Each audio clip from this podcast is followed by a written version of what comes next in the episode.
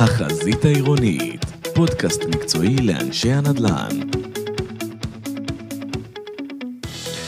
שלום שלום אה, לכל מי שמצטרפת ומצטרף אלינו לפרק נוסף של אה, פודקאסט החזית העירונית. אנחנו uh, מקליטים בחסות מרכז הנדל"ן, כלומר מטעם מרכז הנדל"ן, פודקאסט שבאמת המטרה שלו היא לחבר את כל מי שנמצא בתוך תחום העשייה של ההתחדשות העירונית אל מה שקורה בשוק, דברים שמשתנים, דברים שמתעדכנים. כל פעם פרק אחר, כל פעם נושא אחר, מרואיין או מרואיינת אחרים. והפעם אני מאוד שמח לשבת עם נחמה בוגין, שלום. שלום, גם אני שמחה מאוד. אה, שמאית שאני מניח שנתקלתם כבר אה, בשמה, ותיקה וגם מאוד מזוהה עם תחום ההתחדשות העירונית, נכון? לשמחתי כן. כן, תחום שאת נמצאת בו. תחום שאני מאוד מאוד אוהבת. מאוד, מאוד אוהבת זה אני יודע כי אני מכיר ככה מתוך העשייה, אבל גם מאוד אה, מוכרת, בדיוק, בגלל, גם בגלל מעורבות קצת ברמת רגולציה, גם, והרבה בגלל עבודה בשוק פשוט עצמו, עם בעלי דירות במתחמים של פינוי-בינוי, וגם עם יזמים, נכון? נכון, אני מאלה שהיו שם ממש ממש ממש מההתחלה. כן, דור, דור, הדור הראשון, דור הנפילים של ההתחדשות העירונית. מי שלא מכיר, אולי בכל זאת קצת ברקע, אז כמובן שמאית ותיקה עם משרד שמאים מאוד פעיל, גם מומחית מטעם בתי משפט, בוררת ומגשרת, כמובן, כמובן חברה בלשכה. גם מתמודדת על ראשות הלשכה, נכון. אז בעניין הזה שיהיה בהצלחה, אנחנו, זה לא קשור לענייננו, אבל אני מזכיר את זה. תודה. אה, אבל מה שכן מעניין זה שמרוצים ממש לא מלחיצים אותך, כי את בכלל אלופת ישראל במכוניות מרוץ, במרוצי אה, מכוניות. נכון? מודה באשמה, כן. אז שזה... אנרגיה מטורפת, מגניב, לה, מגניב לאללה, אני חייב להגיד. חד משמעית. זה לא בדיוק הטייפקאסט הקלאסי, שמאי שיושב מאחורי הגה ומעביר הילוכים ולוחץ על הגז. אה, אוקיי, אז יאללה, אנחנו עושים היום בעצם שיחה שהיא follow-up לפרק, אחד הפרקים הקודמים האחרונים שהקלטתי כאן עם אוהד עיני, הלוא הוא השמאי הממשלתי, ומי שלא שמע אז כדאי לשמוע אה, ולהתעדכן, כי המדינה עשתה איזשהו shift בתפיסה שלה את כל נושא תקן 21 בפרויקטים של התחדשות עירונית. אני לא אחזור על כל תוכן הפרק, אה, נחמה כאן מהנהנת כי היא כמובן מכירה את השינוי, זה לא, לא התחילו לעבוד על זה מאתמול, אבל אני אגיד במילה אחת שה... הכותרת המאוד מאוד ברורה, וכבר זה מתחיל לחלחל גם לכל גופי התכנון, היא שתכנון מוביל כלכלה ולא להפך. קרי, להיגמל מההרגל הזה של לשאול איזה מכפיל צריך כדי שתהיה התכנות לפרויקט, ואם יש יותר מדי אז נקצץ כדי שלא ירוויחו, ואם יש פחות מדי נעלה כי, כדי שירוויחו, לא. התפיסה היא שאנשים אה, במוסדות התכנון, ועדות מקומיות, מחוזיות, הם צריכים לתכנן מה שנכון, והכלכלה רק תיתן את השמאי, ייתן את הפידבק. זה עובד, זה לא עובד. אם לא עובד, אולי ירצו לעלות, אולי לא, זה גם לגיטימי. ואם זה עובד, ואפילו ביתר, אז לא צריך לקצץ. צריך לתכנן את מה שרצו, ואחרי זה כבר השוק ימצא לאזן את התועלות אה, שנגזרות מה, מהפרויקט, נכון? אה, ממש ככה, אני האזנתי לפרק המצוין עם אוהד, הייתה שיחה ממש מרתקת. ואוהד באמת עשה עבודה מאוד מאוד חשובה בעדכון של תקן 21, היה מאוד מאוד חשוב לעדכן אותו. ונדמה לי שאתה נוגע ממש בלב ליבו של העניין, אני יכולה לספר לך על מקרה שהיה לי, mm-hmm. דיון לא פחות ולא יותר מאשר 700 יחידות דיור בעיר קרובה מאוד לתל אביב, ממש ב, ב, באזור גוש דן. אה, ושמאי הוועדה משום מה חשב שהרווחיות שמתקבלת שם גבוהה מדי. ואישר במרכאות, אנחנו ברדיו ולא רואים אותי כן. מסמנת עם האצבעות, אבל אישר במרכאות רק 500 יחידות דיור. היה ויכוח מפה ועד להודעה חדשה בוועדה המחוזית, ודווקא אני כשמאית יכולתי להרשות לעצמי לקום בשלב הזה כבר, mm-hmm. אני קמה. אה, ואמרתי, רבותיי, אתם נותנים לזנב לקשקש בכלב, כי אנחנו פה בוועדת תכנון, והשיקול באמת המרכזי צריך להיות שיקול תכנון. תשאלו את עצמכם מבחינה תכנונית, אפשר, אפשר לשים כאן 700 יחידות או 500 יחידות. דממה אה, סביב השולחן, הסימונים נופלים, יושבת ראש הוועדה בסוף קובעת, רבותיי, אני מקבלת את העמדה הזאת, אנחנו נאשר 700 יחידות דיור, ועל אף הנוסח הקודם של התקן דיבר על זה שאותו אחוז רווחיות יהיה גם רף מינימום וגם רף מקסימום שאין בזה שום היגיון, mm-hmm. אז באמת הם החליטו להתייחס אל, ה, אל אה, האחוז הזה כרף מינימום. אחד השינויים החשובים שהוביל אוהד באמת בתקן הזה, בתמיכה של הרבה מאוד שמאים שעוסקים בתחום הזה, שאחוז הרווחיות הוא לא מהווה יותר רף מקסימום, אין שום היגיון בזה. הרציונל של אותו רף מינימום הוא להגן באמת על אותם בעלי דירות שלא ייכנסו לפרויקט מסוכן מדי, שיזם באמת לא יתחיל בשולי רווח נמוכים מדי, ואז הוא עלול ליפול, זה בסדר. מעל זה, תנו לכוחות השוק לעבוד, אל תכתיבו. במיוחד לא, אם השוק שזועק לכל פיסת דירה, באותו אה, מתחם היה מדובר על 200 דירות, באחד האזורים העיקריים בארץ, פשוט הזיה, רק בגלל, במרכאות, כן. שוד ושבר, רווח של היזם. אז אוקיי, אה, אז- זו אז- נקודה סופר חשובה. קפצתי ישר. לתוך אה, המים. סופר חשובה. אז בעצם אני ככה רוצה רגע לעשות למאזינים שלנו איזושהי הקדמה או מבוא למה שאנחנו הולכים לדבר עליו. אנחנו בעצם, אחרי הפרק עם אוהד, שכדאי מאוד לשמוע אותו, אנחנו בעצם עושים עכשיו את, הצד השני של המטבע נקרא לזה, וזה כוחות השוק. ואת נכון. את זו שתשקפי לנו את כוחות השוק, ואת נמצאת במקום מצוין לעשות את זה, כי את יושבת גם עם בעלי חיה הדירות. אותם 24/7. בדיוק, גם מהצד של בעלי הדירות, גם מהצד של היזמים, נכון. ובדיונים בוועדות. אז את בעצם רואה את זה מכל הזוויות. לגמרי. מעולה. אז נדבר על כמה דברים. נדבר כמובן על הרפורמה בתקן, קצת נגעת ב- בלב לב, לב ליבה של הרפורמה, וזה השינוי הזה של אה, רף מינימום. אה, נדבר על מה את רואה בשוק ככה בתכלס מבחינת דינמיקה של המשחק בין היזמים אה, לבעלי הדירות, משחק התמורות נקרא לזה, אה, מה מציעים, האם מה שמציעים מתכנס למה שהוועדות רוצות מבחינה תכנונית לראות, כן, לא, מה קורה אם לא, מה קורה אם כן, כל מיני מנגנונים קצת יותר מתוחכמים שאת נתקלת בהם כדי לשמור על היזם עם איזה רשת ביטחון ומצד שני לתת אפסייד לדיירים, זה נושא שגם כל הזמן מתפתח ומשתכלל אה, בתחום ההתחדשות העירונית.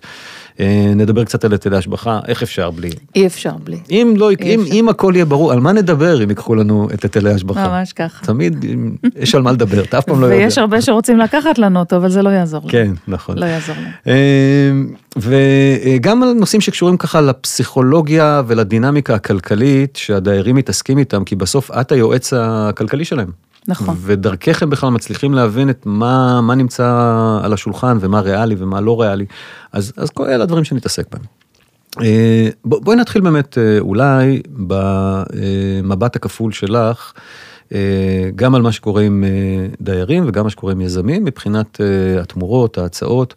קודם כל את מרגישה שיש אסקלציה מטורפת בכמות המתחמים, בניינים שנכנסים לתוך תהליכי התחדשות עירונית, את רואה את זה כן, במשרד? ב- בטירוף, בטירוף. אני רואה את הדבר הזה מתפתח באקסטרפולציה, זה מחזיר כן. אותי ל- להקשרים שאנחנו לא רוצים להיזכר בהם, אבל באמת, אה, זה דבר שאני מאוד מברכת עליו, אני באמת חושבת שהתחדשות עירונית הוא דבר כל כך חשוב, כל כך נחוץ.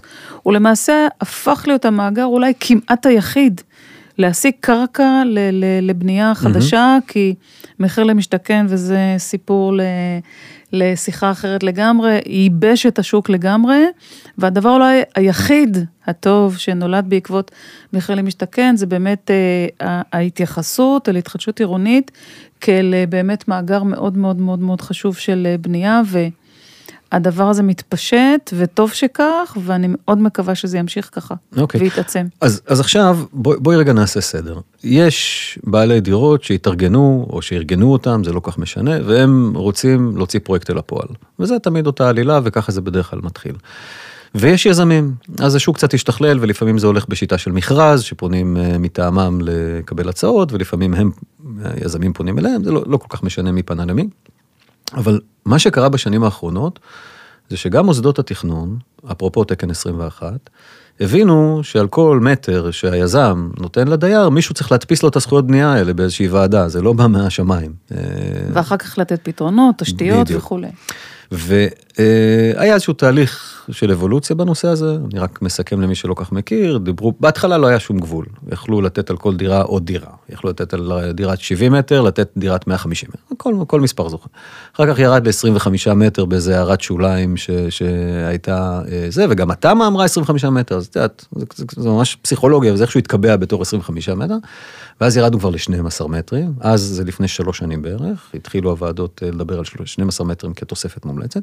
תל אביב כבר התחילה לשחק עם המחשבה של ללא תמורות, קצת לקחה אחורה. בדיוק, אנחנו כבר שומעים גם את האפס. את האפס גבעתיים כן. אומרת, למה בעצם זה? אני צפופה, קשה לי, אפס זה גם טוב. אחת ההמלצות החשובות שלי לדיירים, לבעלי דירות שהם מתמהמהים עם פרויקט, רבותיי, הזמן עובד לרעתכם.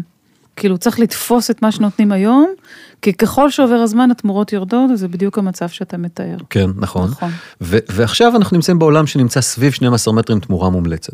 זה, זה היום ה- בגדול המספר, אני מדבר בעיקר על אזור גוש דן, אני, תאירי את עיניי, אולי בערים זה אחרות, כבר מתרחב גם מחוץ לגוש זה כבר דן, הפך כן, להיות אה, כן. נחלת אה, כלל הארץ. אבל זה נכון שזה בעיקר בגוש דן כרגע. אוקיי, ועכשיו, מה לעשות, זאת עסקת קומבינציה, היזם כרגע חוץ מלחתום על ניירות ולהתחיל לתכנן, הוא לא מוציא כסף.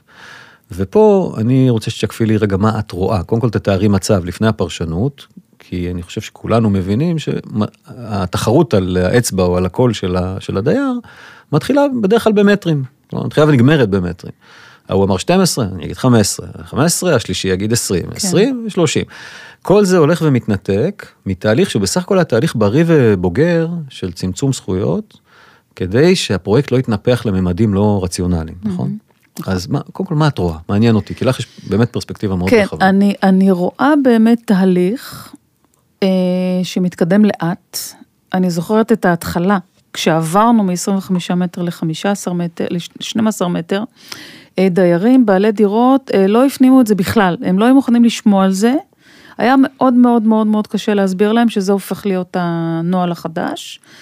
היום כבר בכלל צריך להגיד שבעלי דירות הפכו להיות הרבה הרבה הרבה יותר מאורגנים, הרבה יותר יודעים, הרבה יותר מכירים את התהליך, זה לא כמו פעם אפשר היה להחתים על קוצת האלה, היום הם עובדים באמת בצורה הרבה הרבה הרבה הרבה יותר מושכלת ממה שהיה אה, בתחילת הדרך, ויש להם הבנה מאוד גדולה בתהליך בדרך כלל.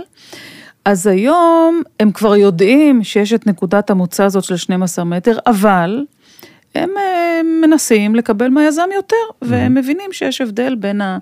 אה, מה שהרשות מוכנה להכניס בתוך התחשבים של תקן 21, לבין המשא ומתן המסחרי.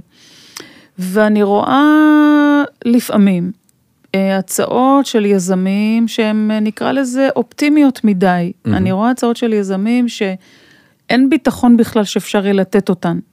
את התמורה המובטחת את לבעלים. התמורה המובטחת. מהמם.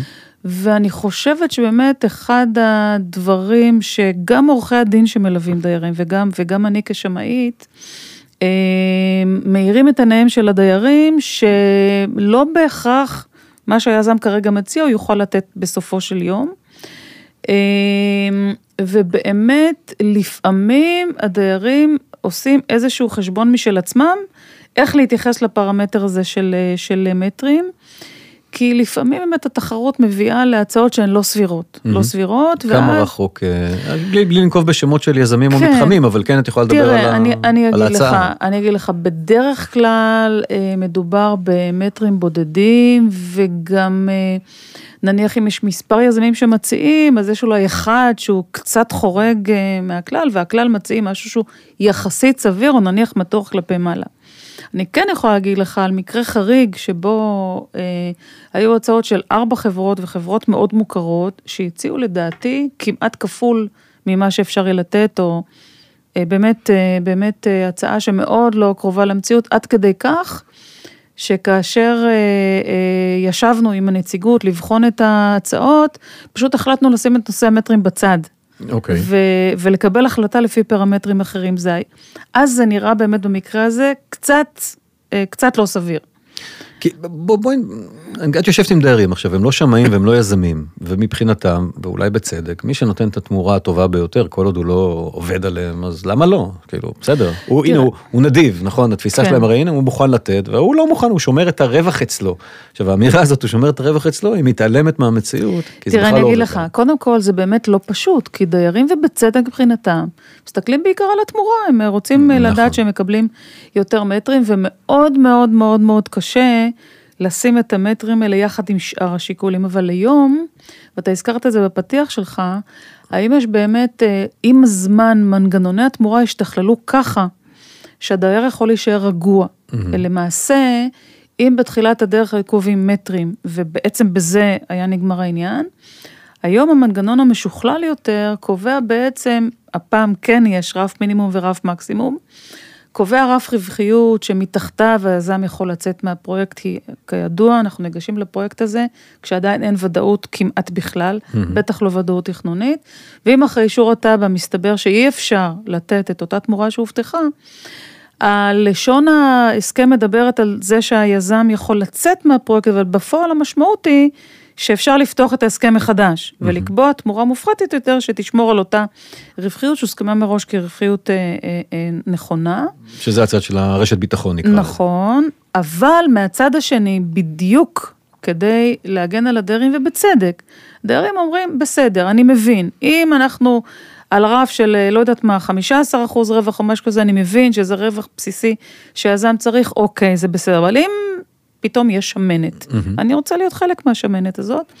ואז במהלך השנים גם אה, התפתח מנגנון של אפסייד, ואז באמת קובעים אחוז מסוים גבוה יותר, נניח 18 אחוז או משהו כזה, שמעליו יש חלוקה אה, בין היזם לבין הדיירים, אה, החלוקה היא בדרך כלל לפי שני מנגנונים, או פשוט 50-50, או לפי יחס קומבינציה. למשל, אם אחוז הקומבינציה הראוי באותו אזור הוא 40 אחוז, אז החלוקה היא 60-40 בין היזם לבין הדיירים. וזה, אני חושבת, מאוד מאוד מרגיע את בעלי הדירות, שגם אם נבחר היום את אותו יזם שהציע שני מטר פחות, אבל אנחנו יותר בוטחים בו שהוא יוכל בכלל להביא את הפרויקט הזה לצאת לפועל, או שאנחנו יותר אוהבים את סגנון הבנייה שלו, או שהדירות שלו נמכרות בגלל המוניטין שלו בסכום mm-hmm. יותר גבוה, ולכן שני מטר פחות נותן לנו תמורה יותר גבוהה.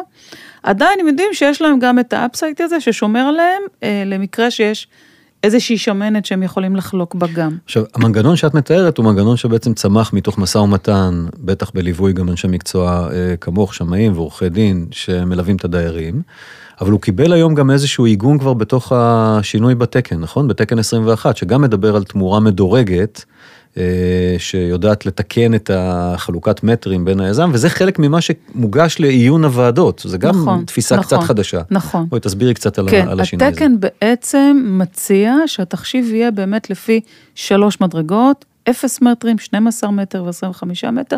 לא כל כך חשוב, אני חושבת כרגע המטרים, אבל חשוב. אפשר להחליט, נכון? הצדדים יכולים להחליט שזה על 0, 12 ו-20, או על 0, בדיוק, 12 בדיוק. ו-25, זאת זה לא מה- משנה. מה שחשוב הוא באמת שיש פה איזושהי בדיקת רגישות. אוקיי. יש פה איזושהי בדיקת רגישות שבאמת אה, מראה מה ההשפעה של מטרים על הרווחיות ועל אה, יכולת המימוש של הפרויקט והגנה על בעלי הדירות, כי בעצם בעיניי זה הרציונל של, אה, של תקן 21. אז כן, יש, יש באמת, אה, אגב, אה, יש הנחיה שאני לא יודעת כמה מהמאזינים שלנו יודעים וחשוב שיכירו, אה, כרמית יוליס, המשנה ליועץ המשפטי לממשלה, יש הנחיה ברורה שלה, שמעכשיו חייבים לצרף חוות דעת לפי תקן 21 למסמכי תוכנית כשמגישים, קודם זה הנוהג, עכשיו זאת ממש אה, חובה. ובאמת, אני עדיין חושבת שבאמת מה שצריך להכריע הם שיקולי תכנון, אבל יש כבר גם את העניין של בדיקת הרגישות בתוך זה. אה, אני כן חייבת להגיד שהדיון כרגע סביב תקן 21 עדיין לא מספיק מוסדר. אוקיי. כלומר, יש שמאי מטעם היזם, יש שמאי מטעם הוועדה, מנהלים משא ומתן. אנחנו במשרד עושים את זה הרבה, והרבה פעמים אני מוצאת את עצמי מתנהלת מול שמאי הוועדה המקומית ושמאי הוועדה המחוזית, ואין להם אותה דעה. שמאי הוועדה המקומית יש לו דעה אחת, ולשמאי הוועדה המחוזית יש דעה אחרת. וזה הופך את כל העסק הזה למאוד מסורבל. אני מאוד מאוד מקווה, ואני אהיה בין אלה שידחפו לזה גם, שייווצר מנגנון של שמאי מכריע גם בנושא הזה. ואז אתה יודע, יש עמדה אחת, עמדה שנייה, יש מישהו שפוסק, מתקדמים קדימה. את מה שאת אמרת ברמיזה, אני רוצה שנייה להגיד יותר, אה, אה, בצורה יותר אה, נוקבת. כיזם מותר לך. כיזם מותר לי בדיוק, ואת תתייחסי איך שנוח לך, כי זה בסדר. זה, זה כמובן עולם שאת עובדת בתוכו. אני משיחות עם, אה, עם ככה הרבה קולגות בתחום אה, פינוי-בינוי בעיקר, כי בפרויקטים של קטנים של אה, הריסה ובנייה לפי תמ"א, יש פחות עיסוק עם הבדיקה השמאית, וזה בדרך כלל מוגדר לפי מדיניות בינוי ותכנון, ופחות לפי תחשיבים. אבל בפרויקטים הגדולים, אני שומע, וגם משמאים, אני שומע שהגישה היא בעצם, הם מגיעים למוסדות התכנון, ולצד מוסד התכנון יושב שמאי, בין אם זה שמאי של הוועדה המקומית או של המחוזית, כמו שאמרת. וההרגשה היא שנתנו לשמאי את ההנחיה התכנונית, איזה מכפיל רוצים לראות ואיזה אה, היקף בינוי רוצים לראות, ועכשיו שהוא צריך להצדיק את זה עם, ה, עם המספרים, מה שנקרא לסדר את המספרים כדי שיתאימו אה, לתוצאה המבוקשת. וזה יוצר המון, אה, קודם כל חוסר אמון בפעולה השמאית, כי היא אמורה להיות אובייקטיבית, אמיתי. היא אמורה להיות אובייקטיבית, זה לא עניין פוליטי, זה עניין, אה, בשביל מה אתם שם אם לא בשביל לשקף לנו את המציאות המספרית של הפרויקט. ודבר שני, זה יוצר מראית עין של פרויקטים שמקודמים ומאושרים, למרות שאולי אין להם שום אה, היתכנות. אלא אם כן המחירים ממשיכים לעלות, ואני חושב שכולנו צריכים להיגמל מהנחת העבודה הזאת, שמתכננים כן. כי המחירים יעלו. נכון שכולם עשו את זה, כמעט שני עשורים, נכון, עשור, לגמרי. אבל נכון. צריך להפסיק לחשוב ככה, כי הנה אנחנו במציאות שאולי המחירים מפסיקים לעלות. Mm-hmm. אז תני לי רגע את הפידבק שלך אה, לגבי המשחק הזה בין, בין השמאים של הצדדים. תראה, אה, בהחלט זה דווקא לא בין השמאים של הצדדים, אלא בהחלט, ואני שומעת את זה מחברים שלי שהם שמאי ועדות, שמאי ועדות בהחלט צריכים להתמודד עם, אה, עם אה, המדיניות שמנסה להוביל אותה, אותה רשות, mm-hmm. וחלק מאוד חשוב בתפקיד שלנו כשמאים ושמאי ועדות מתמודדים עם זה הרבה. שאתה באמת צריך לעמוד על שלך מבחינה מקצועית, למרות שיש מדיניות אחרת. ואני רואה את המאבקים האלה כל הזמן, לא מזמן אה, סיפרה לי חברה שהיא שמאית בוועדה גדולה, שבאמת ניסו ללחוץ עליה אה, להוציא שומה מסוימת, והיא הסבירה שמבחינה מקצועית היא לא יכולה לעשות את זה. אז זאת בהחלט אה, תופעה. אמ, יש סוג של התנגשות לפעמים בין מדיניות של ועדה לבין מה שאומרים המספרים.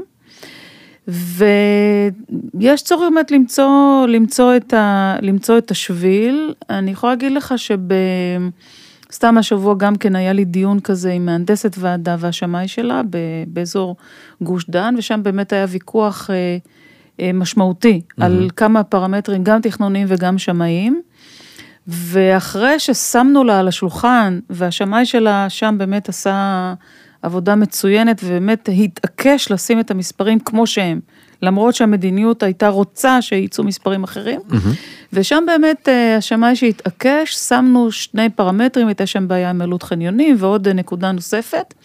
וברגע שהיא הבינה שאלה דברים שאי אפשר לשנות אותם, וזה מה שהמספרים אומרים, מצאנו פתרון, מצאנו את שביל הביניים, אז עשינו הפחתה מסוימת, קטנה, הרבה יותר קטנה ממה שהיא רצתה בכמות היחידות, ויכולנו להתקדם קדימה. אז באמת זו נקודה מאוד מעניינת שאתה מעלה, כי בנוסף, למשא ומתן שיש בין צד היזם לבין צד הוועדה, mm-hmm. יש גם בתוך הוועדה עצמה mm-hmm. את המשא ומתן בין הצד התכנוני או המדיניות, שרוצה ראש הרשות, לבין הצד השמאי. דרך אגב, אם אני לרגע עושה, פותחת סוגריים אה, קטנים, אה, אה, הפתרון השמאי הוא מאוד פשוט, ואנחנו עושים את זה הרבה, גם כשמגישים חוות דעת לבית משפט, מבקשים להניח הנחת עבודה משפטית כלשהי, על אף שהיא לא בהכרח ודאית. השמאי בהחלט תפקידו לומר, זה מה שהתחשיב אומר. Mm-hmm. אבל אם יש מדיניות כזאת וכזאת, או לחילופין, אם יש הנחת אה, עבודה משפטית כזאת או כזאת, זה כבר לדיון בפורום אחר. הוא אמור לשקף בעצם את התוצאה הכלכלית ככה. של המדיניות התכנונית. נכון, זאת אומרת, זאת אומרת, השמאי, ברגע שהשמאי משקף את התחשיב הכלכלי הנקי, כן. יודעים שזה המתחם שבתוכו הצד התכנוני יכול לשחק. כן. אם תכנונית, או מדיניות, או אין תקציב לתשתיות, ואני לא יכול לספק מים, ואני לגמרי מבינה את ראשי הרשויות, שהם באמת צריכים באיזושהי צורה גם לממש את הדבר הזה. בהחלט לגיטימי שיש שיקול אחר שיוחלט שהוא הקובע. לגמרי. אבל זה לא יכול להיות משובץ בתוך החוות דעת השמאית, זה בטוח. ברור, כלומר לא לשים את הראש בתוך כן, החול, כן, ולהגיד לך, אין בעיה, נכון, הפרויקט מחזיק, גם נכון, במכפיל 2, כשאת נכון. יודעת שהוא צריך מכפיל 3 לצורך העניין. נכון. וגם אם מחליטים שרוצים לתת רק מכפיל 2, בסדר, אולי לא יהיה פרויקט, נכון. אבל למה לקדם תב"ע של ההתכנות? אז הגיע הזמן לתקן את התדמית המוטעית הזאת, שמאים עושים עבודה סופר מקצועית. כן. והם עומדים על דעתם כשצריך.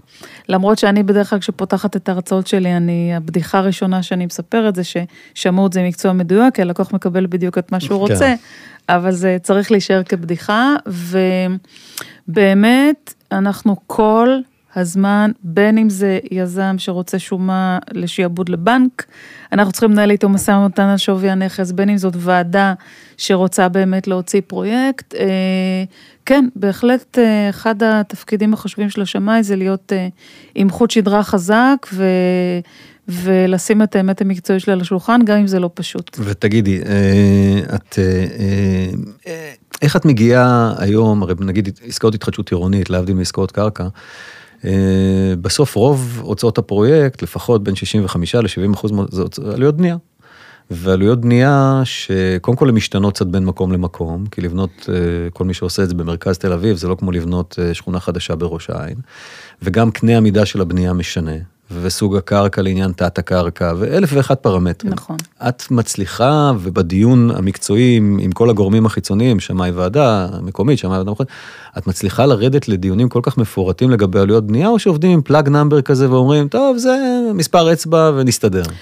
לא, זה לא מספרי אצבע, אלא מספרים באמת שגם משתנים מאזור לאזור, הם משתנים אה, אה, עם הזמן, אבל אה, אני יכולה להגיד לך אבל שבנושא של עלויות בנייה באמת המחלוקות הן יחסית אה, מצומצמות. כי מה, כי האומדנים הם ריאליים? כן, כי האומדנים הם ריאליים, ואלה דברים אה, די ידועים, בסך הכל מצטבר מידע מפרויקטים ש, ש, ש, שרצים.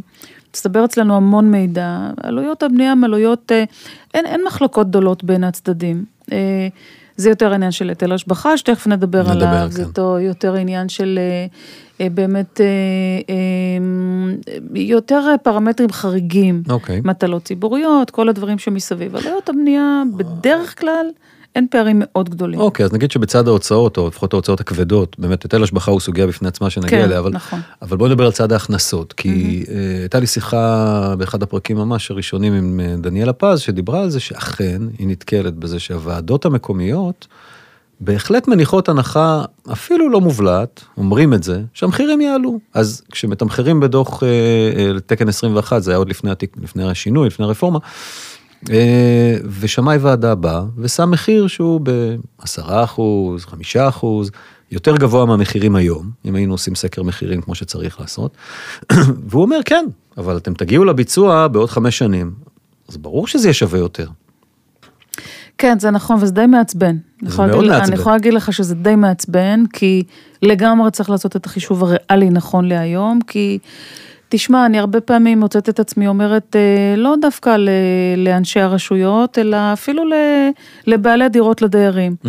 נראה אתכם מחר חותמים על מימון של 500 מיליון שקל לפרוט, כאילו אנשים בעצם לא בדיוק מבינים, קולטים כן. מה עומד בצד השני ואיזה באמת אה, אחריות לוקח על עצמו היזם, כי קל לנו נורא לחשוב שהיזם עושה כסף קל על חשבון כולנו, אבל זה ממש לא בדיוק המצב, זה נכון. אה, אני חושבת שהיחיד שמותר לו במרכאות, אה, והזכרת את זה גם קודם, אה, להכניס ב- ב- בתוך השיקולים שלו את השיקול הזה, כי כשדיברנו קודם על תמורות שנראות קצת לא סבירות נכון להיום, כמעט תמיד התשובה שאני מקבלת מיזמים, אני בונה על זה שמחירים יעלו ואז זה יסתדר. זה בסדר, יזם מותר לו לקחת סיכון על עצמו, אבל החוצפה של ועדה לנקוב במחירים האלה, היא באמת, אה, אני לא זוכרת שנתקלתי בזה בשומות ממש, mm-hmm. אבל זה בהחלט נאמר, זה בהחלט נאמר, אה, וזה לא, לא במקום, לחלוטין לא במקום. בואי נחזור רגע ואולי בזה נסגור את הסיפור הזה של הלופ, של, של תמורות לדיירים כדי לזכות בפרויקט, ואז תחשיבים מול הרשות כדי אה, ל, ל, לדקק את הפרויקט, או, או, או להוציא ממנו את התמורות שה, שהרשות רוצה לקבל למען הציבור, שזה אגב לגמרי לגיטימי, אני חושב שכל מה שאנחנו רואים כאן על הרשות, זה לא שיש שם אנשים רעים שרוצים לכיסם. אני אמרתי גם קודם, כן. אני מאוד מבינה את הרשות, שומרים על האינטרס הציבורי. לממן, אם אתה לא יכול לממן כמות אדירה של יחידות, הרי כולנו יודעים שמגורים הוא נכס אה, גרעוני עבור הרשות, ולכן דרך אגב אני בין אלה ש... חושבים שאחד הפתרונות, או משהו שיכול לשחרר את צוואר הבקבוק, זה באמת מענקים mm-hmm. לרשויות המדינה, צריכה להשלים את אותו פער, כן. אם באמת רוצים אה, לממש את הקרקעות האלה במקסימום, לנצל את מקסימום הפוטנציאל שלהם, זה נכון, כן. אני, אני, אני מאוד מבינה את אה, ראשי הרשויות ש, שחייבים להיות אה, ברומטר של עצמם, כי אחרת... יהיה כאוס, זה אז, נכון. אז, אז בואי רגע ננתח באמת מקצועית, כי מקשיב לנו קהל מקצועי, בואי ננתח את אותה ריזיקה שלוקח יזם, לא משנה אם הוא קטן, בינוני, גדול, זה בכלל לא משנה, והוא אומר, וואלה, למה שאני לא אגיד להם 25 מטר, שזה הרבה, נגיד סתם, פי שניים, נגיד שמותחים כן. טיפה מ-12 ל-15, זאת זה נניח עוד שבמקום שפילים. 15 הוא אומר 25. כן, עכשיו, 25, נגיד שבמתחם יש רק 100 דירות לפינוי, כלומר הוא הוסיף אה, עוד אה, 100 כפול אה, אה, 10 מטרים, 1,000 מטר נוספים, שמרגישים אותם בדוח. 1,000 מטר זה לא מכה קלה בכנף, זה יכול להיות שקול אה, 12, זה יכול להפוך את זה 15 ללא דירות. לא רווחי לחלוטין. יפה, ואז הוא אומר לעצמו, וואלה, מה אכפת לי, אני אגיד, לא שילמתי על זה כרגע כסף, אני רק מתחיל לתכנן, מחתים את הדיירים ומתחיל לתכנן. ואז את אומרת, הרשות שתעשה את התחשיב, ואפילו שיכול להיות שהשוק יעלה, היא הרי פוגשת אותו כמה פעמים, היא לא אומרת לו בהתחלה, יאללה, רוץ, ואז בואו... העניין הוא שהרשות לא, לא תעשה את התחשיב לפי 25 מטר, כי את הרשות לא מעניין שיפתח את ה-25 בדיוק. מטר. הרשות תעשה את התחשיב לפי 12 מטר, ופה פה הבעיה. כן, ואז הנחת, הבעיה. הנחת העבודה המובלעת של אותו יזם שאנחנו כרגע מדברים עליו, יכול להיות שהוא אומר לעצמו, כן, אבל השוק יעלה, ואז אני, אני, בזה אני אממן את השוק יעלה, הדלתא. ואם לא תהיה ברירה אני אחזור לדיירים והם יוותרו על 2-3 מטר, ואנחנו נסתדר, אבל העיקר ששמתי יד על כן, הפרויקט. בוא, עוד, נכון, אבל נגיד לחזור לדיירים זה כבר בעיניי חצי לעבוד עליהם בעיניים, כי עדיף לעשות להם טבלה מדורגת כמו שדיברנו, וזה זה הגיוני. כן. אבל נגיד שהוא לא רוצה לעבוד, שהוא באמת אוקיי. חושב שהשוק יתקן. שהשוק יעלה, אוקיי. כן. עכשיו בואי ננתח את הסיטואציה מבחינת הרשות, כי הרשות היא גם שותף שלו בעסקה, מה לעשות? אז היא עושה לו פעם אחת תקן 21, כשהוא רק יושב עם המקומית כדי לדון בתוכנית, אבל אז המחוזית, כשהוא מגיע, בהנחה שזה לא רשות אה, מוסמכת שעושה בעצמה את ה- את ה- אה, הטבעות, אז, אז הוא שוב פוגש עוד תקן 21, בשלב כבר הרבה יותר מתקדם, ושם המרחק בין ההיתר לאישור של התב"ע הוא כבר קצר יותר. יכול להיות שהשוק דרך עלה אגב, מה ועכשיו... שהרשות שוכחת, סליחה שאני קוטעת כן. אותך, מה שהרשות שוכחת, זה שיחד עם עליית המחירים גם עולה היטל ההשבחה. נכון. כלומר, זה לא שכל התחשיב נשאר כמו נכון. שהוא, ורק זה עולה. זה גם מצטמצם, אז אני לא יודעת כמה זה. לפעמים גם עם עליית המחירים גם עולים, עולות עלויות הבנייה, לא תמיד, אבל זה גם יכול לקרות. נכון, אבל היטל ההשבחה בוודאות עולה. בוודאות עולה. אז עכשיו, אם הרשות באה ואומרת לאותו יזם, אחלה, המחירים עלו, עכשיו, אני לא מורידה לך זכויות בנייה, כי אמרנו, עכשיו התפיסה היא כלכלה, תכנון מוביל כלכלה ולא להפך, אבל תיתן לי, מה שנגיד הופך להיות מאוד שגור היום ברשויות, תן לי דיור בהישג יד. תן לי מתוך איקס הדירות שאישרתי לך, ואתה עכשיו לא חייב אותם לתקן, כי אני רואה את התחשיבים, המחירים עלו, תן לי עכשיו 20 דירות בשכר דירה מופחת, שזה, שלא משנה איך נארוז את זה, זה נטל כלכלי תקציבי מאוד משמעותי על פרויקט, נכון? ואז כבר אותו רווח עודף שממנו הייתה אמורה להגיע התמורה העודפת לדיירים, נשחק, נעלם, נמחק. כן, אני, אני לא רואה, השוק כל כך השתכלל, נכון. שאני לא רואה איך, איך, איך אסטרטגיה כזאת באמת יכולה לעבוד. תקני אותי אם אני טועה, אני רוצה לשמוע דעתך. אני די מסכימה איתך. קודם כל, אני מאוד בעד העניין של דיור בהישג יד. אני, אני מאלה שמאוד תומכים בלהעצים כמה שאפשר דיור להשכרה, ואני מאוד מאוד בעד. אני מסכימה איתך, אני חושבת שהנחת עבודה על זה שהמחירים יעלו ואיכשהו אני אסתדר, היא צריכה להיות בגבולות מסוימים, היא לא יכולה להיות באמת בפער מאוד מאוד גדול מעל כן. התמורה הריאלית. וכמו שאנחנו אומרים כל הזמן, הדבר הזה הולך ומשתכלל כל הזמן, ואז בעצם צוואר הבקבוק מתהדק. כן. המשחק הוא כבר יותר קטן. כי באמת התוצאה יותר ידועה, כולנו יותר משופשפים, יותר, התמורות משתכללות, המנגנונים של הצעת, הצעת התמורות מטעם היזם, כן, כן, בדיוק ככה, זה הולך ומשתכלל. כן. כן, כבר קשה להציע כפול ממה שאתה יודע שתוכל לתת בסוף. אה, דיירים לא יקנו את זה. כן, נכון, זה טוב, אני חושב שגם שיחות מהסוג הזה מעבירות את המסר וגורמות אולי לכל השחקנים סביב השולחן לחשוב פעמיים לפני שרצים נכון. ואומרים כן, כן, כן, בטח אין בעיה. בסדר גמור. אה, בואי נדבר קצת אה, על אה, נושא של היטלי השבחה. אה, יש לנו בהיטלי השבחה כמה בעיות. הפיל שבחדר. כן, יש לנו כמה בעיות. אז דבר אחד עשו לנו סדר משמעותי בחוק ההסדרים, ואמרו שהרשות תודיע וההודעה שלה תופסת לחמש שנים, אם היא נותנת אה, פטור מלא או פטור חלקי, או לא נותנת פטור בכלל. הרוב, אם אני לא טועה, תקני אותי, לא נתנו פטור. הרוב הגדול. נכון? אמרו 50 אחוז. בעצם, בעצם, אני קוטעת אותך, סליחה, כן, כן. אבל אה, בעצם באמת השינוי הזה שנשמע בהתחלה מאוד מאוד דרמטי, כי הרבה מאוד זמן דיברנו על זה, וואו, עוד מעט היטל ההשבחה יורד ל-25 אחוז, בעצם לטעמי, בסוף, אמנם הכוונה הייתה טובה, אבל המצב עלול להיות יותר גרוע, כי אם קודם לכן היה בכל זאת שיקול דעת גם קודם לכן, mm-hmm. ספציפית פר פרויקט מסוים, להפחית את היטל ההשבחה אם רואים שיש בעיה והפרויקט לא יכול לצאת לדרך אם ישלמו היטל מלא. עכשיו בעצם שיקול הדעת הזה נגמר, כן. רוב באמת הרשויות החליטו על 50 אחוז, זה קשיח, זה תקף לחמש שנים. אז נכון שיש את, אני דווקא מאלה, בדרך כלל האופטימיים חסרי התקנה, שאתם רואים, תמיד רואים את הוורוד, אבל mm-hmm. יש שאומרים, בכל זאת יש ודאות, ועדיפה ודאות לא נעימה מאשר חוסר ודאות. אפשר להתווכח על זה. Mm-hmm. אבל באמת מה שקרה בפועל זה ש, שבאמת אה, ברוב המקומות נשאר היטל השבחה מלא, וזה קצת חבל. זה כן. קצת חבל, היה צריך אה, לעשות את זה אחרת, אולי אפילו דווקא לא להשאיר את שיקול הדעת לרשויות המקומיות האלה, כמו שיש החלטה ארצית mm-hmm. על אזור העדיפות וכולי, אולי פה היה צריך לקבוע, אבל קטונתי וזה מה שקורה היום. אז יש לנו ודאות לגבי אה, שיעור ההיטל, אוקיי? אם כן. ההשבחה הייתה X, אז אנחנו עכשיו ברוב המקרים נשלם אה, חצי מההשבחה. 50 כן. עכשיו השאלה השנייה שנשארה, והיא עדיין לא סגורה, וגם אותה רוצים לסגור, וזה עדיין לא קרה, זה איך מחשבים. נכון. כי גם פה, תעשי לנו קצת סדר, נוצרו בעצם איזה מין שתי גישות אה, נכון, חישוב. נכון, יש, יש שתי גישות, הפעם דווקא אני לא מסכימה עם הגישה שנכנסה לתוך תקן 21, וחבל, mm-hmm. חבל שהיא נכנסה, אבל אני אסביר קודם את שתי הגישות. בבקשה. יש בעצם אה, גישה אחת, שהיא גישת, אפשר לקרוא לה בני זלמנוביץ', בפסיקה שלו בנושא אשדר. Mm-hmm.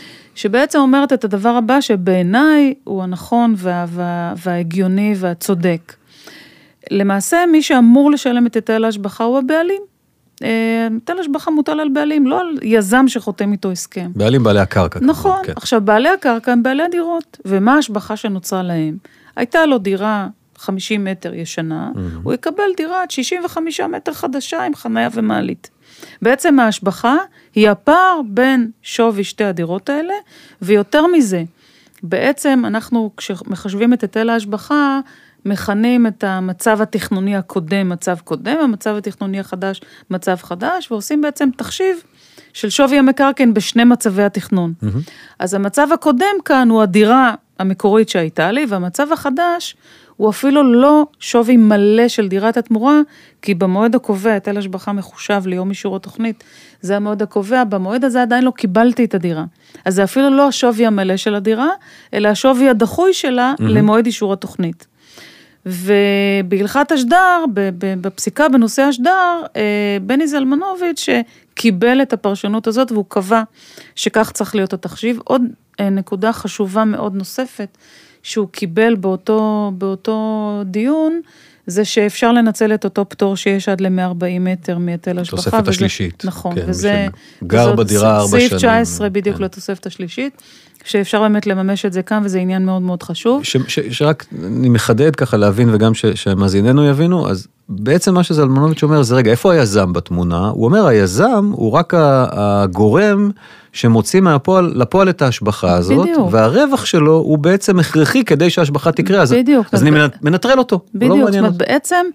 היזם משלם בשם הבעלים, שזה בעלי הדירות, את היטל ההשבחה שאמור להיות מוטל עליהם. Mm-hmm. לא, זה לא אומר שצריך לחשב את ההשבחה ליזם. צריך לחשב את ההשבחה לבעל הקרקע.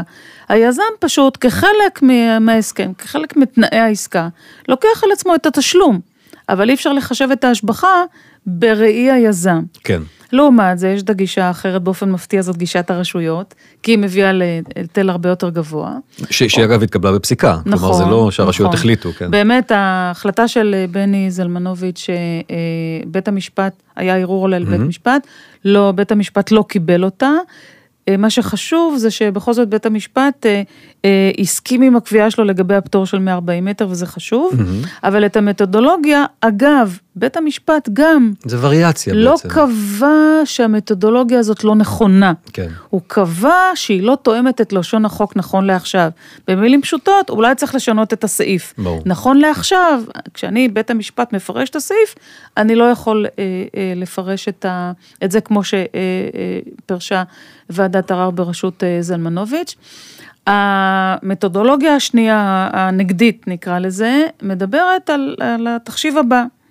אתה בעצם צריך לחשב את שווי הקרקע במצב התכנוני הקודם, כפי שהיא, שטח קרקע עם איקס בניינים, איקס דירות, כמה הוא שווה בשלמותו, זה ערך אחד. Mm-hmm. הערך השני הוא בעצם התוכנית החדשה, עם כל זכויות הבנייה החדשות שניתנו שם, וזה הפער, זה הפער שממנו גוזרים את ההשבחה. יש עוד ניואנסים יותר אה, קטנים שלא עוד כמה מעניינים את המאזינים שלנו, שבתחשיב השמאי יש דחייה בזמן, אני לא מקבל את זה היום, יש תקופת ביניים שבה יש שימוש ביניים בדירות, כל מיני, אני חושבת שהפרמטרים האלה פחות מעניינים את המאזינים שלנו, אבל התפיסה היא מלוא המקרקעין לעומת מלוא המקרקעין. מבדיקה מדגמית שאני עשיתי יוצא פער אפילו של 30 אחוז בין שתי הגרסאות האלה, כמובן לטובת במרכאות כן. המתודולוגיה המלאה ולא להפרש אה, של הדיירים. כלומר חיוב גבוה יותר בשיטה נכון, של קרקע. נכון, חיוב יותר גבוה, כן. אני חושבת שבאמת זאת לא, זאת לא הדרך הנכונה, כנראה שעוד לא נאמרה מילה אחרונה בהקשר הזה.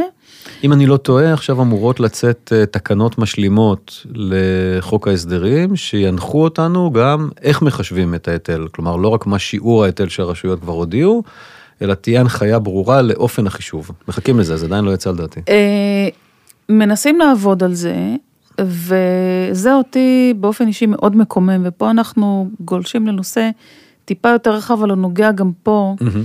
אני חושבת שההתערבות המוגזמת והבוטה בשיקול דעת שמאי, בסופו של דבר גורמת נזק עצום. קודם כל, לציבור ולמשק. אוקיי. Okay. כי עם כל הכבוד, אה, היטל השבחה, החוק קובע עליית שוויים של מקרקעין. מופיע שם המילה שווי. זה, זה הדין. Mm-hmm. והדין גם קובע שהגורם היחיד שמוסמך לקבוע שווי הוא שמאי מקרקעין. זה מה שקובע הדין. אין שום זכות לאף אחד להכניס, לא בפסיקה ולא בחקיקה, נוסחה לחישוב. זה חייב להישאר כשיקול דעת מקצועי של אותו שמאי, שקיבל רישיון, אגב, מאותו משרד משפטים, mm-hmm. קיבל רישיון לעשות את החישוב הזה.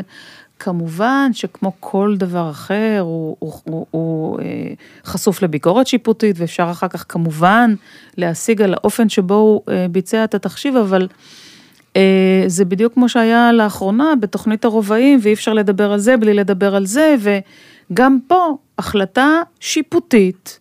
לא להביא בחשבון במצב התכנוני הקודם את קיומה של תמ"א 31. כן. למי יש זכות 38. להגיד לנו דבר כזה? 38, כן. נכון. למי יש זכות להגיד לנו דבר כזה? בעצם צריך לבחון האם השוק ביטא עליית שווי לאותה תוכנית שאושרה, זה הכל. אבל אני עכשיו מאתגר אותך, הרי הסכומים במכפלות הם מטורפים. הם מטורפים גם ליזמים ולשוק הפרטי. והם מטורפים לא פחות לרשות המקומית, כי נתת דוגמה תל אביב, תוכנית הרבעים, תעשי את המכפלות על כל הפרויקטים בעיר. מדברת פה, אני לא, לא מתפלא על מאות אם לא, מאות מיליונים אם לא אפילו חצית את המיליארד. נכון. אז זה ברור לנו, לשנינו, שהשמאי מתחיל את התהליך, שמאות מכריעה זה רק עצירה בדרך לוועדת ערר, וכנראה שנגיע לעליון. נכון. ואז מה שקורה, וזה קרה לנו כבר לא, בלא מעט נושאים וסוגיות שמאיות, שהן באמת שמאיות, שהן הפכו להיות כבר סוגיות משפטיות, התגלגלו שנים שנים שנים בעליון, ורק אז, אני יודע, שמונה שנים אחרי שגמרת כבר את הפרויקט, תקבל פסיקה, מה בעצם הייתה צריכה להיות הפרשנות ב-day one. אז זאת בדיוק הנקודה שאני מדברת עליה, ואני רוצה להגיד לך שיש גם יושבי ראש ועדת ערר ושופטים שמסכימים עם העמדה הזאת, וצריך פה להיות שינוי בתפיסה. ולא רוצים להתערב? שינוי... הם מה הם לא... אומרים? הם אומרים, אני, אני לא אפרש את ה... אני, אני משאיר לשמאי... אה, חלקם מביעים את העמדה הזאת בפסיקה, בפסיקות שהם מוציאים, וחלקם אומרים, אני כרגע לא יכול להתערב כי כן. כבר החליטו ככה וככה. אבל זה בדיוק העניין. ברגע שזה יהפוך להיות דיון שמאי נטו, דיברנו קודם על המתח שבין התכנון לשמאות בתוך נכון. הוועדה, המתח בין השמאות למשפט הוא הרבה יותר בעייתי. כי ברגע שזה הופך להיות דיון, הדיון המשפטי צריך להיות מאוד מוגדר, הוא צריך להיות על עצם החבות, הוא צריך להיות על פטורים, על דברים מהסוג הזה, הוא לא יכול להתערב בחישוב, זה בדיוק כמו שבית משפט יגיד לרופא, תבדוק את, ה, את, ה, את הפציינט שלך בלי לגעת ברגל שמאל. רופא יכול לבדוק את הפציינט בצורה כזאת? לא. אני לא יכולה לעשות שומה אמיתית. כשאומרים לי, קושרים לי את היד מאחור, אומרים לי את הפרמטר הזה, אל תביאי בחשבון. בעיניי, זה בדיוק כמו להגיד שאל תביאי בחשבון את זה שהדירה בקומה שלישית. כן. איך אני יכולה לקבוע שווי? אותו דבר גם פה. אם השוק נותן משקל לקיומה של תמ"א 38, אני חייבת להביא את זה בחשבון. אני טוענת משהו מאוד חמור, ואני עומדת מאחורי מה שאני אומרת, שבעצם קביעות כאלה שיפוטיות גורמות לי לפעול בניגוד לאתיקה המקצועית שלי. כי האתיקה המקצועית, האתיקה המקצועית שלי, שעליה אני חתומה, קיבלתי את הרישיון הנכסף כבר לפני למעלה מ-30 שנה, מחייבת אותי לקחת בחשבון את כל אותם גורמים רלוונטיים, ופה אומר לי בית משפט, אל תעשי את זה. יש פה התנגשות מאוד uh, חמורה. אוקיי. עכשיו, ברגע שהגבול הזה יהיה ברור, לא נצטרך להגיע לבית המשפט העליון על כל, אה, כל אה, דבר כזה. אוקיי, אמירה מאוד מעניינת, אגב, מאוד מעניינת. אה, וחשובה. אז עכשיו בואי נעשה, הלכנו ממש ככה לחשיבה כן, הכי... גלשנו קצת, לא, מעניין, כן. הכי פילוסופית של איפה צריך להיות התפר או נקודת הגבול, יותר נכון, בין המשפט לשמאות. נצנח וחזר. אז בואי נצלח כן. בחזרה הכי למטה לשמאות, הכי כאילו להר, לעשייה כן, היומיומית, כן. ותעזרי לי רגע להבין, אחרי שתיארת את שתי שיטות החישוב, שכרגע הפסיקה אגב גוברת, כאילו ההחלטה נכון. של המחוזי גוברת. וגם, על- וגם תקן 21, אי אפשר להתעלם מזה. נכון, שהוא גם שזו מתייחס. הגישה המומלצת בתקן, בהחלט. אז עכשיו תני לנו איזושהי נוסחת אה, חישוב שאת משתמשת בה, כן נוסחת אצבע, בלי להיכנס למאפיינים ספציפיים, כשאת מסתכלת על מתחם פינוי-בינוי, איך את עומדת במספרים מאוד גדולים את שיעור היטל ההשבחה הצפוי להיות משולם במגרש. אה, בדיוק במתודולוגיה שדיברנו תסביר, עליה כן. קודם, כלומר, אה, על אף שאני אה, חושבת שהמתודולוגיה הנכונה צריכה להיות ההפרש בין מחירי הדירות, אני לא לא יכולה לשאול את עצמי לעשות את זה, כי בסופו של דבר היזם שלפני הפרויקט רוצה להבין מה צפוי, אני כמובן חייבת ללכת לפי המתודולוגיה. השנייה, ואז אומדן השווי במצב התכנוני הקיים הוא שווי קרקע עם הדירות אה, שבנויות עליה, אוקיי? זאת אומרת, בעצם שווי הדירות, לפעמים תוספת כלשהי על שטחי חצר בואי נעשה את זה פשוט, סתם ממש רק מספרים עגולים, יש לנו 100 דירות והשווי הממוצע למטר בנוי הוא 20 אלף שקל למטר, זה כפול זה, בגדול. שווי קיים. נכון, אוקיי, נכון, בגדול. ואז מה נכון, עכשיו הבא? במצב החדש, למעשה הקיים כבר לא תורם לשווי, המצב החדש הוא בעצם קרקע שמיועדת ל-X יחידות, זה נניח היה פי שלוש ממספר היחידות הקיים, אז אני אה, בוחנת מה שווי הזכות ליחידת דיור אחת. אה, ומעריכה נניח שהדירות האלה תיבננה, או תסת- הבנייה תסתיים נניח בעוד עשר שנים, אז את אותו שווי שניתן יהיה לקבל בעוד עשר שנים, כמובן אני מפחיתה את השווי במתודולוגיה שנקראת היוון, אני מניחה שחלק גדול מהמאזינים שלנו מכירים את זה. בעגה השמאית אני בעצם דוחה את השווי, בעצם אה, מהוונת אותו אה, נכון להיום. שמקדמי ההיוון המקובלים בוועדות הם, או בשמאות? אמ, האמת שעכשיו, אה, כשה, כששיעורי הריבית אה, משתנים, אז גם זז. הנושא הזה בסוג של אה, חשיבה מחדש, אז קשה לשים את האצבע לפני אה, עליות בדיוק. הריבית היינו בסדר גודל של חמישה אחוז כן, לשנה? חמישה, שישה אחוז? סדרי גודל כאלה. בדרך כלל דחייה של, של קרקע, זה, אלה סדרי אז פה הגודל. הפחתנו בעצם את השווי של המצב נכון, החדש. נכון, נכון. אבל יש לנו עוד רכיב. אבל בדיוק, יש לנו עוד רכיב, שאנחנו קוראים לו בעגה השמאית שימוש ביניים. מהמם. כי בעצם ממשיכים להשתמש בדירות האלה במרבית התקופה, עד לפחות, עד התחלת הבנייה. אם נניח אנחנו צופים שהבנייה תסתיים בעוד עשר שנים, אז נניח שרק בעוד שבע שנים נקבל היתר בנייה ונהרוס את, ה, את המבנים, אז דמי השכירות, או בעצם אה, זה, זה, זאת המראה כן. של, של שימוש הביניים, אז גם את זה. אז משקללים את אה, דמי השכירות כהכנסה. נכון, בדיוק כדי ככה. לתקן בעצם את הדחייה, נכון? כי כן, הדחייה היא לא בדיוק, מלאה, בדיוק. אתה מצמצם את הדחייה, בעצם לכאורה אה, חיי הפרויקט בראייה השמאית לצורך היטל השבחה מתחלקים לשתי תקופות.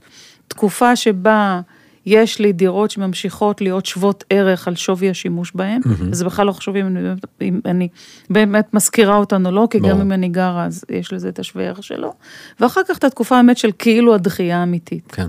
והפער ביניהם זאת ההשבחה, ועל זה עכשיו השיעור שהרשות קבעה, 50 אחוז, 25 אחוז או, או אפס. בדיוק ככה. אוקיי, אז תכלס הנוסחה היא דווקא די פשוטה. כן, יש כן. לך אומדן לשווי עתידי אה, של מטר זכויות, לא מטר בנוי, נכון? נכון. תמיד אומרים זכויות, כי זה עדיין שלב לא, אישור לא, זה התב"ע, זכויות, זה רק זכויות. כן, כן. אוקיי, ולעשות את המתמטיקה של ההיוון ושל הנוסחה ההכנסה. לכאורה פשוטה, המספרים מבהילים, זהו, כי זה מה שרציתי. הפערים גדולים, ו... זה הופך להיות הוצאה נורא גבוהה כן, בפרויקט. אני, חושבת שאני לא אגזים אם אני אומר שהיטל ההשבחה הוא מה שקובע אם הפרויקט יוצא לפועל או לא. חד משמעי.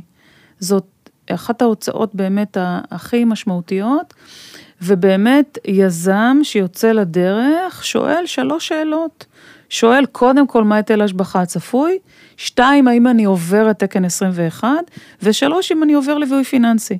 והיטל ההשבחה היא השאלה הראשונה, כי אם לא, לא עברנו את זה, השאר כבר לא מעניינות, לא רלוונטיות, כי אין פרויקט. כן, יש לא מעט פרויקטים שנתקעו בשלב הזה, כן. של היטל השבחה, ולא לא התקדמו. עכשיו, זו גם שאלה מעניינת. כי כשאת אומרת פרויקטים שנתקעו בהיטל השבחה, אז כל מי שמאיתנו ששומע ומבין מה זה אומר, זה בעצם הם נתקעו בלג האחרון של הפרויקט. כי עברנו את uh, כל תהליך התכנון, עברנו את הקשר עם הדיירים, הסכם. לא בהכרח, לפעמים הדיון הזה של היטל השבחה צפוי עולה בשלבים יותר של התקן- מוקדמים. של תקן 21? כשאתה בא להתדיין Mm. בדיוק, להתדיין על התכנון, ואז אתה מבין שהיטל ההשבחה בעצם פוגע פה ב- ברווחיות ו- ומנסה לתקן, ולפעמים כשהוועדה מתעקשת על המדיניות שלה, אתה אומר, אוקיי, אז אני לא יכול לממש, נו, וזה קורה. ויזם, ש, ש, ש, יזמים שאת מלווה אותם, בשלב הזה מה, מה אתה עושה? כאילו, אם התקן אה, לא מחזיק מים והוועדה לא מוותרת על ההיטל. בסוף אנחנו מתעקשים ובאים לעוד דיון ולעוד דיון, כן. והפרויקט יוצא לפועל, בסוף מסתדרים. כן? לא מוותרים, כן. אז כן. האופטימיות מנצחת? כן, אופטימיות מנצחת תמיד, חד משמעי, כן. אוקיי. חד משמעי. בסדר, אני חושב שעברנו ככה על אה, כל הדברים שסימנו כן, לעצמנו. לפני זה. נושא אה, מרתק, יש כל כך הרבה. יש כל כך הרבה וגם דברים משתנים. נכון. אני, לפני שככה נשאל כמה שאלות מהצד האישי נדל"ני, אה, אני באמת חושב ש... עשייה מהסוג שאת עושה בתוך ההתחדשות העירונית, ומה שקורה גם בשינויים ברגולציה, כמו עם הרפורמה בתקן, יזמים ועורכי דין וכל מי שמתעסק, חייב להבין את זה, כי זאת בעצם עכשיו הולכת להיות רוח נכון. המפקד ללא מעט שנים. נכון. לא כל שנה יעשו לנו שינוי. נכון. אה, והשינוי והתחדשות עירונית ללא ספק יהיה לב ליבו של עולם הנדל"ן, לפחות בעשור הקרוב. כן, לפחות בעשור חד הקרוב. משמעי. טוב, אז קצת ספרי לנו על רחוב שאת מאוד אוהבת. האמת שאני מאוד אוהבת מדרחובים. אז כל מדרחוב, איפה שאתה זורק אבן יש מדרחוב, אני אוהבת. כן? כן, אחד, לגמרי. אחד, אחד יחידים. אין לך, לא רוצה, לא רוצה אה, להפלות בין. זיכרון, יפו, אה, אפילו נחלת בנימין, כן. אה, כן. מתה על שווקים ועל מדרחובים, כן. נטיית לב אישית אגב, את גר בתל אביב, נכון? אני היום גר בתל אביב, אבל גדלתי רוב השנים באזורים יותר כפריים. אוקיי. דווקא נטיית הלב שלי היא או אזור כפרי או מקסימום מרקמי, אבל לא מגדלים. והיום לא גרה בצמוד. קרקע או ב- היום אני גרה בצמוד קרקע, אוקיי, כן. אז יש לך כן, נאנה בחצר. כן, כן. אה, תאונת תכנון שמאוד אה, מצערת אותך בישראל. התחנה המרכזית בתל אביב. מהמם. אני יצא לי לעשות שם הערכת שווי כמה פעמים בחיי הפרויקט אה, הזה. את אומרת תחנה צריכה לפרט איזה, החדשה שלא משנים אותה, הישנה שעוד לא... החדשה שלא משנים אותה. כן. זה פשוט היה עצוב ומתסכל להסתובב שם בקומות התחתונות ולארח את הצחנה כן. של השתן ושל כאילו, זה פשוט, אני זוכרת את הפרויקט הזה בהתחלה, כשרק יזמו אותו, ואז היו ציפיות אה, מטורפות, ויצא לי לא מעט פעמים שוב אה, לעשות הערכות שווי גם ממש לאחרונה, וזה פשוט עצוב מה שקורה שם, זה באמת עצוב. אה, משהו שמאוד מעצבן אותך בתחום ההתחדשות העירונית, ויש לך הרבה אופציות להתעצבן, אז כן, זה נכון. אמ, אני אבחר אה, שתיים. אוקיי.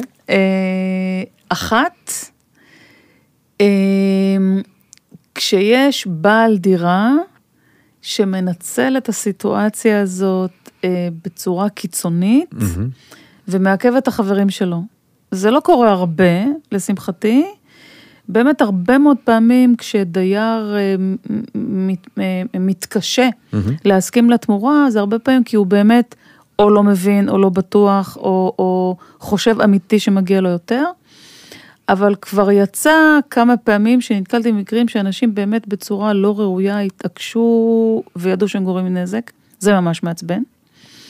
אני רוצה אבל לשאול אותך, כי, כי okay. לא, אוקיי. לא כולם מכירים אותך אישית, לא מכירים את השם. את כזה בן אדם של אנשים, רואים נכון, את זה עלייך נכון, מיד. לגמרי. את, אבל את שמאית, יש לך את ההשכלה. ו- את מנסה, את יושבת שם עם האנשים ומנסה להסביר לו, תקשיב, אתה טועה, זה, זה לא דופקים אני, אותך. אז אני רוצה להגיד לך, שדווקא כשמאית של דיירים, מהמם. אז אני אומרת להם, ואני דרך אגב גם מרצה הרבה לקולגות ול, ולגורמי מקצוע בתחום, איך נכון לגשת לדבר הזה. כן. ואני אומרת שאחד הדברים הוא שאני יודעת שאני באה עם כובע של גננת, אבל החלק החשוב של כובע של גננת הוא להיות אסרטיבית. מהמם. ואני יותר עסוקה בלהוריד אותם מהעצים, מאשר בלדרבן, כי, אוקיי. כי דווקא כשמאית שלהם, והם מקשיבים לי, מהמם. יאמר לזכותם שמקשיבים לי, דווקא כשמאית שלהם, יש מקומות שבהם אני רוצה להגיד להם, חבר'ה, מה שאתם מצפים לקבל כאן לא יכול לקרות. זה לא כלכלי, זה לא יקרה לעולם, תתקדמו הלאה. וזה קורה באמת, בוא נאמר, חלק גדול מהזמן, באמת אני, אה, זאת התרומה שלי לתוך הדבר הזה. אני גם אומרת באמת ששמאי שעוסק בהתחדשות עירונית, הדבר הכי פחות חשוב זה שהוא יודע כמה שווה דירה, או כמה שווה מקדם כן. לשטח גג. העניין הזה של הגישור, של לדעת, אה, לתת להם את הביטחון מהמם. ולשים אותם במסגרת הנכונה, הוא הדבר החשוב. אוקיי, אז זה- אמרת שיש שני דברים שמעת, זה היה הדבר נכון. הראשון, מה הדבר השני? זה אחד. והדבר השני הוא כמובן אה, ה- ה- ה- ה- הביורוקרטיה הלפעמים הזויה שיש, וכמה שהדברים האלה נסחבים בלי שום סיבה. אה, זה ממש מעצבן. כן, גם מעצבן וגם תוקע את השוק, ומה לעשות, כן. גם תורם לזה אני שהשוק כל הזמן לסטודנטים עולה. שלי תמיד אומרת שלוח זמנים של תכנון הוא לוח זמנים גיאולוגי. זה הולך ב... זו כן, אמירה יפה. כן. אה, ושאלה אחרונה, אם לא היית עוסקת אה, סביב השולחן בתחום אה, השמאות, אז מה הכיסא הבא שככה היית... וואו, שני תחומים שמאוד מאוד מעניינים אותי ואני ככה עוסקת בהם כתחביב. אני מטורפת על עיצוב, מהמם. יכול להיות שהייתי מעצבת או אדריכלית או אני לא יודעת מה.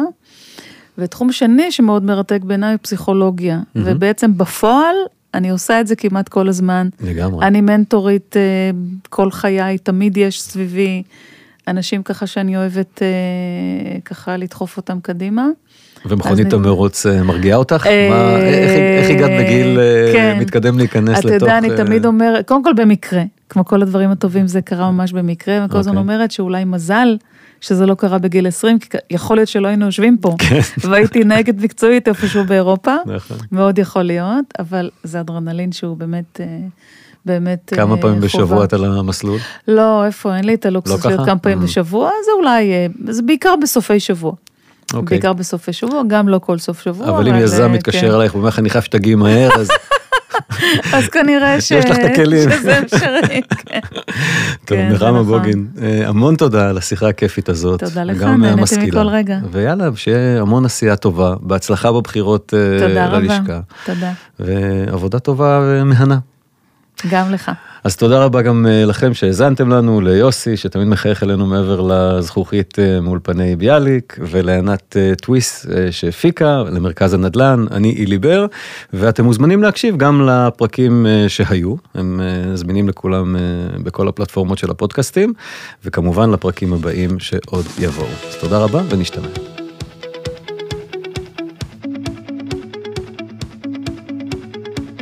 החזית העירונית, פודקאסט מקצועי לאנשי הנדל"ן.